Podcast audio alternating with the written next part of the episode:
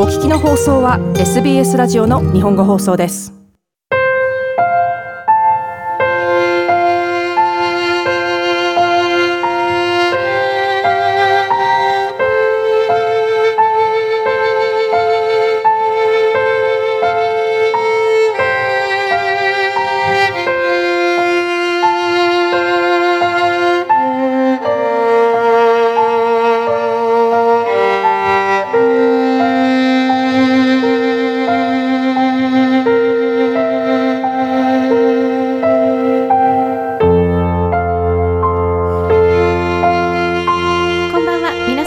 元気でお過ごしでしょうか？ビーバーオペラプレゼンターの大竹彩子です。まず前回のビーバーオペラに関する訂正とお詫びから番組を始めさせていただきたいと思います。前回ご紹介したイーゴリ校の脱炭人の踊りですがこちら私の方の不注意で言語であるロシア語ではなく英語での訳詞で歌われている音源を流してしまいました。大変失礼いたしました。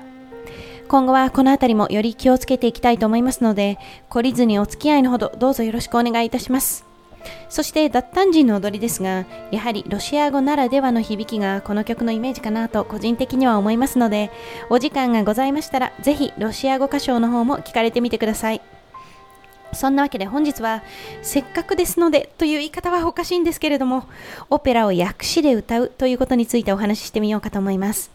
つまり、オペラには様々な言語で書かれた作品が存在しますが、作品をオリジナルの言葉以外の言語、訳された歌詞で上演することも、場合によっては、あるいは作品によってはあるんです。とは言いましても、グローバル化とともにこうした上演はだんだん世界中で減ってきていて、今では稀であると思いますけれども、例えば日本ですと、軽快なストーリーと音楽にたくさんのセリフも盛り込まれたオペレッタと呼ばれるようなジャンルの作品を上演する際には、今でも日本語の訳詞上演を行うことはしばしばあります。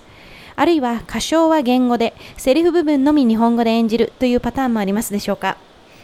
こうしたオペラ、オペレッタの訳詞上演は演者都合という場合もないわけではないと思うのですが、現代ではむしろ観客の皆様のことを考えた結果の選択であるということが多いのかなと思います。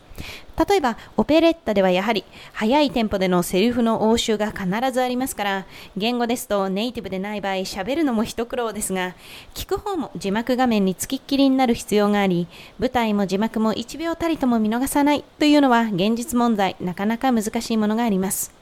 これが自分の母国語での訳詞ですと、やはり特にセリフの部分は聞いているだけで全て理解できますからスムーズですよね。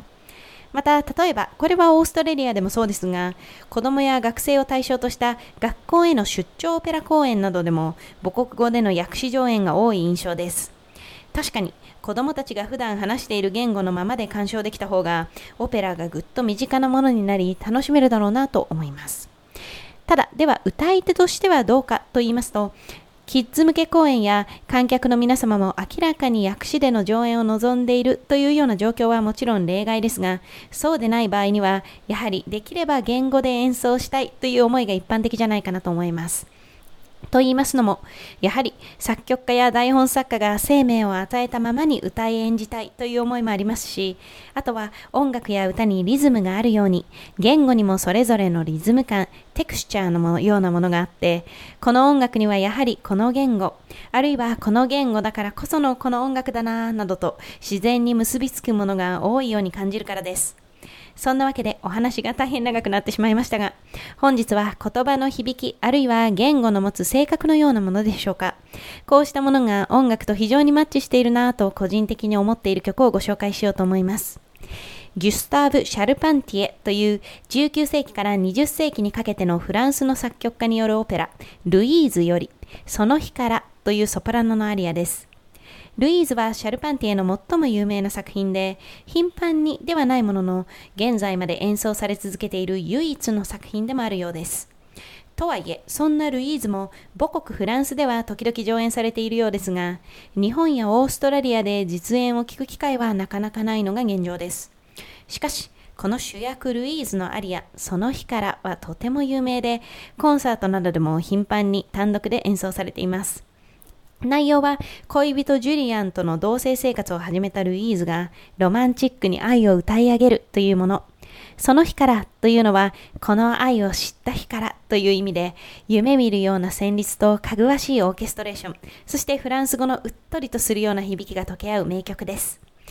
お聴きいただくのは、ルーマニアの名ソプラノ、イレアナ・コトルバシュの歌唱で、ジョン・プリッチャード指揮、オーケストラは英国のロイヤル・オペラハウスです。では、また来月お会いしましょう。どうぞお元気で。